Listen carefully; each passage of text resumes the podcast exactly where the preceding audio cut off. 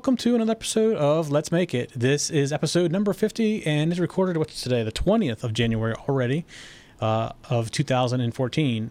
And tonight we're going to cover uh, some SD card stuff and some Raspberry Pi stuff.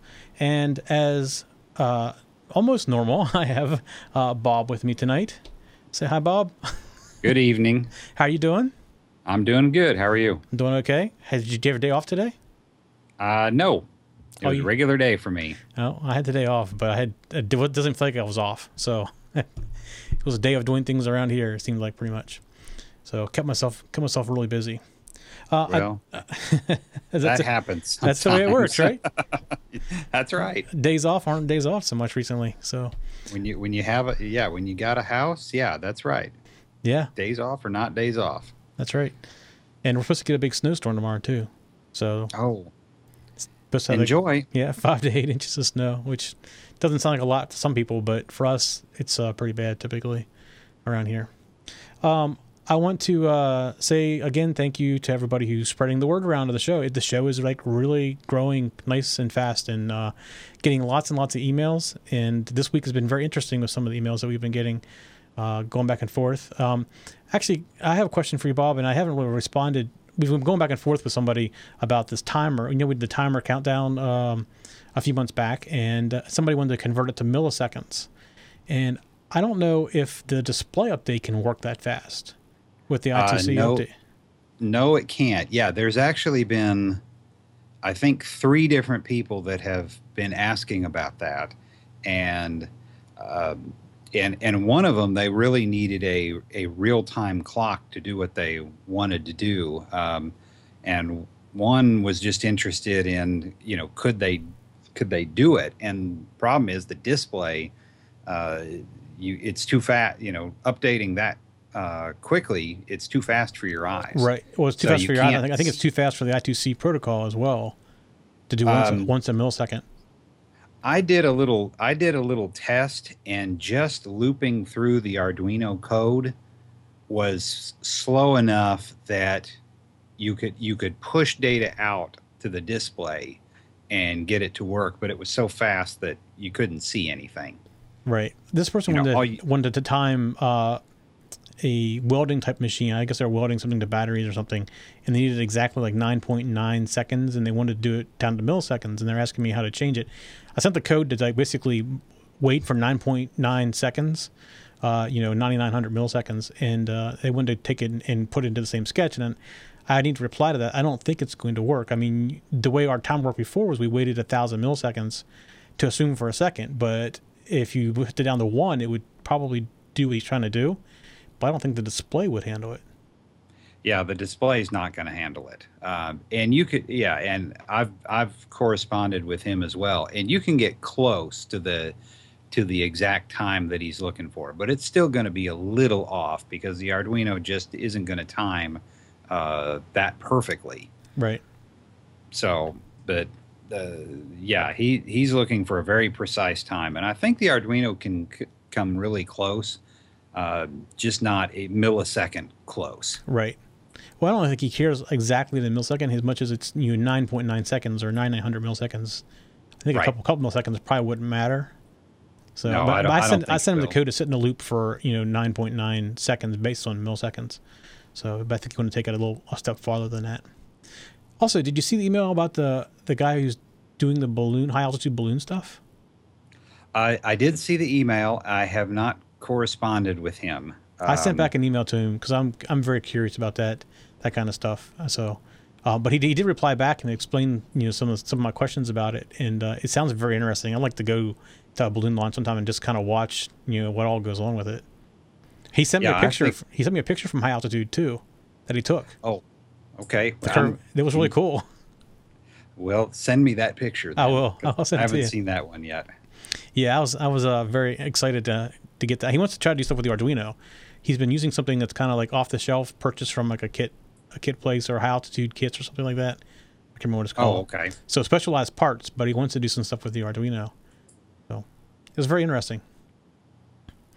All right, well, let's go ahead and um, let's see. Oh, we have a couple of people in the chat room. Jim from Canada is on the chat room, and Robbie. Uh, I think Robbie may be the first time in the chat room. I think I've seen Robbie. Welcome, Robbie. Um, okay, so today we're going to talk about um, writing to an SD card. So, real quickly, let's hop over here. I'm going to show you what I have, and I actually have the same stuff from last week. Uh, I have the uh, temperature sensor, and I did get it working. I did figure out what the problem was. Um, I don't necessarily know why that was a problem, but it didn't like the pin that I had it in. I had it in pin four. and It only likes to work in pin two for some reason. So that could be a, uh, something hard coded in the library that I'm not aware of. Haven't had a chance to come back and actually take a look at it. But we're going to use the same shield, so it's exactly the same thing we had last week. Because on the Ethernet shield is this SD card right here, and I have an SD card in here. Uh, actually, let me unplug this and take the card out, and I can show you um, the card. Uh, let me unplug it. Where is it? There it is. And eject eject this card. It's just it's the tiny little card, but I have a two gigabyte SD card that we're going to write to in on here, and we're going to write to, and destroy and all kinds of other things with it tonight. So me put this back in.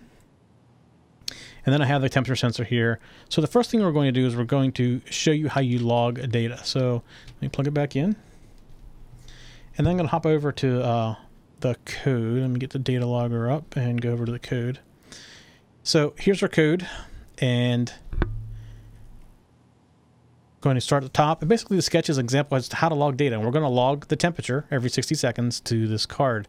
And this is something that actually after I saw how much data this card can hold. So two gigabyte, you don't think about these days as being very much, but for us writing out temperature and we're storing a temperature in centigrade, Fahrenheit, and we're also storing the humidity, takes nine bytes.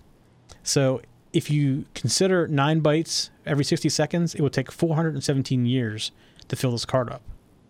I don't think we're going to run out of space. No, no, I wasn't thinking two was very much in my head when I was thinking about, you know, writing this. So, and that's I calculated out just out of curiosity how long it would take to fill it up. So at nine bytes, the, the card itself is less, a little less than two gigabytes. You see, it's right here. What is it? Uh, 1.9 billion bytes, not 1.975287808 uh, bytes. Lots and lots of bytes. So, all right, we're going to scroll down here. So because we are doing the uh, temperature reading, we need to have the wire and the DHT11 like we had last week in the web in the web server. And I want to say I started out trying to make this a web app because I was going to show you how you can read the logs from into a web page that's on an SD card. However, the Uno does not have enough program space to support all these libraries that are needed to do this. I had to get rid of the web server. So I went back to just the straight serial interface. But we include our, our wire, our DHT11, and then here is SD.H, which is the card library. We define our DHT11 chip right here. And because I originally did this in a web server format, you're going to see I did my timer a little bit different because the web server needs to be maintained even when you're waiting to do um, the next read. So I just didn't want to put in there wait for 60 seconds because I, I, need to have the web server be able to, to run itself. So the way I did the timer is a little different. We see that when we get down here. And then you see uh, come down and I begin the serial port. I set pin mode for 10 to output. And this is important.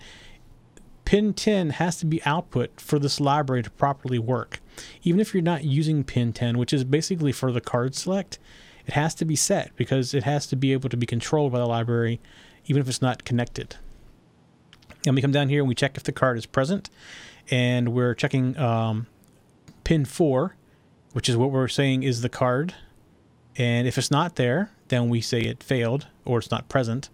And if it's there, we say it initialized. So you hope it comes back and says card initialized. And then I define a string because we're going to manipulate some strings down here in a little bit to create the log file. And I just make it equal to blank as it comes into the loop. Then the next log time, here's where the, the next log time is. Before I had the web server, this line right here was the web server maintenance line.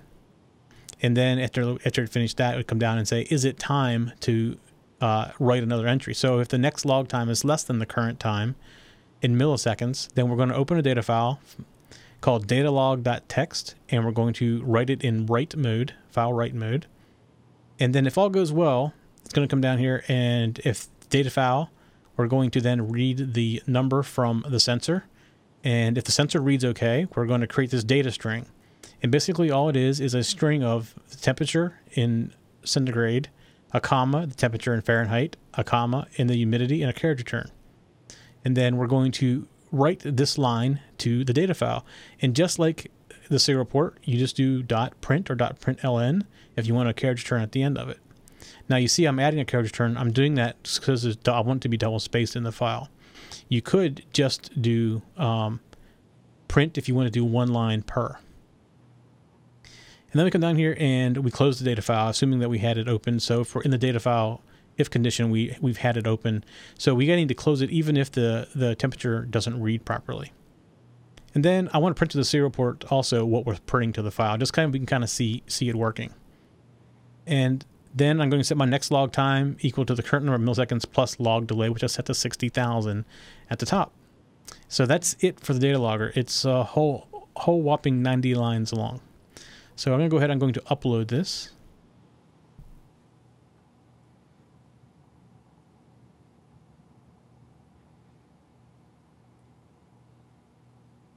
All right, let's go and we're going to look at the serial monitor.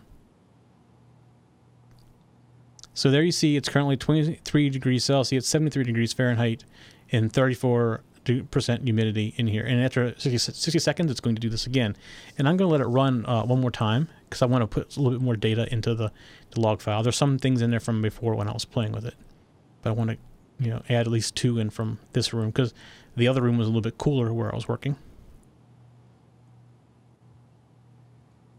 And you're just sending this as ASCII text to the to the file, correct? Right. Right. So this is basically the same thing as a CSV file. So if you would uh, import this file into Excel or something like that as a CSV, it'd be a column per you know per.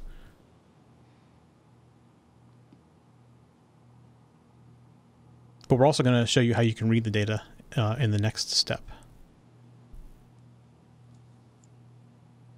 60 seconds feels like a lot longer than 60 seconds when you're sitting here waiting for it. Yeah, sure does. I kind of probably made it lower. Okay, there it is. So now we have at least two entries in our file. Actually, I'm going to let it run while we go through the next one anyways before I upload it. So it'll, it'll get some more entries there. So let's go over here and bring up the data reader. So this file, this uh, sketch does exactly opposite of what the write does. It actually reads it. So if we uh, scroll down through here, you're going to see the only thing I have is an SD.h because I'm not reading any uh, data from any kind of sensor. I'm actually reading the actual file, and the only thing I need is SD.h. So I'm going to set up the serial port. Again, I'm saying 10 pin, uh, pin 10 has to be set to output uh, for this SD.h library to work properly. And then I'm going to uh, start the SD up with pin 4, the, with the card on pin 4. And if it fails, uh, it's going to print out it's that's failed or not present. Otherwise, it's going to print out the card initialized. And all we're going to do in this loop is we're going to create uh, a pointer to the file that's and then we're going to it's going to point to the file of datalog.txt so sd.open opens the file of datalog.txt and then has the pointer the file pointer in the variable called data file. And assuming that the pointer exists and it's not false so if this file doesn't exist this is going to come back and it's going to be to false. So the file is available. We're going to loop through it by doing data file dot available. So while it's while we are still have data we can read, it's going to be true. And when we're going to write to the serial port, one line at a time. So every time you do a data file.read, it reads in one line of data. And we're going to stay in this loop until we run out of available data. And then we're going to close the data file and we're going to put two blank lines just so we know where it stops. And then if the file doesn't open for some reason, like it's missing, or it's going to say error opening data log. And we're going to wait 30 seconds and we're going to print it out again. So let's go ahead and upload this sketch.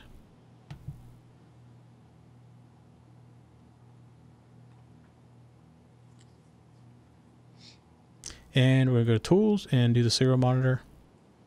And you're going to see right away that it's going to print out the data. So you saw when I was first playing with things, I have a couple zeros in there and then I had some zeros right here. And then I finally figured out that I wasn't initializing the DHT11. and we started getting 21 degrees Celsius, 69 degrees Fahrenheit, 35% humidity. And you can see here we are in this room. Uh, is a 75, a 73, 73. So you can see where I changed rooms from my desk to the studio here. It got a little bit warmer in the studio. So we're basically reading that file around in a loop every 30 seconds and printing out this data. So we could keep running that data logger for years and come back and run this and get the data out. Or we could put this same card into a laptop and read the data off the card. Um, because that's the what's the whole idea is you want to be able to exchange cards. You put a blank card in, take the other card out, stick in your laptop, import that into Excel, or or whatever. All right. So the other things we want to do with this card is let me bring up the card info. So now we want to see what's on the card or how big is the card. We want some basic details about the card. So this sketch is going to do exactly that. Oops, and get back in here. Too many fingers. All right. This sketch, if we scroll down here, basically only has SD.H included, but we have some additional data structures that we need to define. SD.H has these data structures in it, SD2 card, uh, SD volume, and SD file. So the SD2 card is a data structure that holds card information, and the SD volume holds volume information, and then the SD file holds the file system information. So we're going to come down here and we're going to again start our serial up, do the same thing with pin 10 and start up our card. And when we get down here to loop, what we're going to do is we're going to init the card. So we're not doing the SD like we were up here. We're actually knitting the card. And we're going to say it's SPI half speed. And there's a couple different uh, options in here for speed, but it seems like from what I read, half speed is probably the most stable. And again, we're on pin 4 right here. If everything uh, connects, it's going to say it's, it's connected. And then it's going to come back and it's going to start, when, when you initialize the card, it pulled back all this information about the card. So we're going to do a little switch statement here. And based on the type of card, we're going to print out to the serial port what type of card it is. So SDHC is a very popular card, but this is these little cards are SD twos or ones. I can't remember now, and you'll see that when we print we go through this and run this. And then we're going to come back and we're going to say um, we're going to do the volume. So did we get volume information about this card? Uh, so we knit it right here, and if it cannot get volume information, it's going to print this error out. But if it does get volume information, we're going to come down here and we're going to print that the volume type is fat, and then we're going to print the volume fat type, which is either 16 or 32 for a 16 or 32 bit fat partition. And then we're going to come down here and do volume size. So the thing about SD cards, and I didn't know this until I was writing this, is every block on an SD card is 512 bytes. That is not the case on hard drives. So it's something that's not the same as a hard drive. But because it's known that it's 512 bytes, it's pretty easy to calculate. So uh, right here we do volume uh, blocks per cluster and then we do um, volume size times cluster count. So we know uh, volume size is equal to 512. Then the cluster count is how many total clusters there are. And then we have the 512 bytes per. So volume size ends up being the um, total number of bytes. So I think I said that right, didn't I? Blocks per cluster is how many blocks are in a cluster. And then there's how many clusters in each that gives you total number of blocks times 512 is total number of bytes. That's right. So right here we do volume size bytes and we print out the volume size. And then we do kilobytes, we just divide the volume size by 1024. And then to get megabytes, you do divide volume size, volume size by 1024 again. So we'll get that stuff printed out. And then we actually go out and we open the root file system. And when we perform the ls or list command on the root file system, and we want to print out this information, which basically the name, the date, and the size of the files. Print out two blank lines so we know where we stop, and then we're going to wait 30 seconds. So let's go ahead and upload this sketch.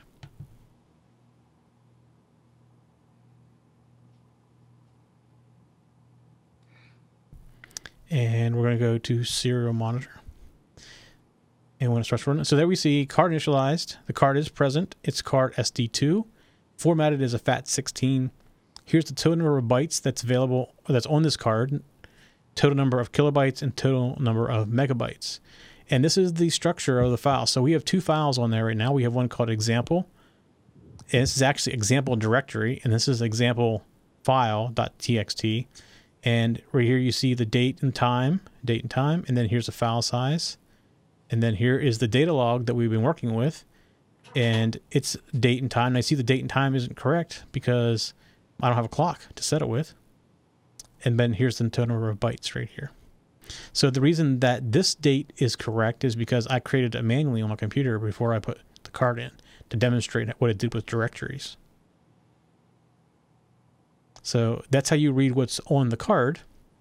And we're going to come back to this in a second because we're going to go do one more thing and it may create a file. It may not. It depends on where we leave it. But we have one more thing to show you with these. And that is file manipulation, which is like creating and deleting files. So this sketch, if we go from this, the top, again, we're including everything, sd.h, creating our output for the pin mode 10 and down through card initialized. If you kind of look back, you'll see this whole section is the same across all these sketches right here. And then we say on the SD card, does the file example.txt exist? If it does, we're going to print out to the serial port example txt exists. If it doesn't, we're going to say it doesn't exist. Then we're going to actually open a file as file write and we're going to close it. That creates basically a blank file on the card. We're going to check again, does it exist? And if it does, we're going to say it exists or it doesn't exist. And then we're going to remove it. So we come in here and do sd.remove, basically a delete uh, for best description of it. And then we're going to come down and, and we're going to say if it exists, we want to say print it out that it exists or doesn't exist. So you kind of know how it's going to come out uh, when this runs. So let's go ahead and upload it.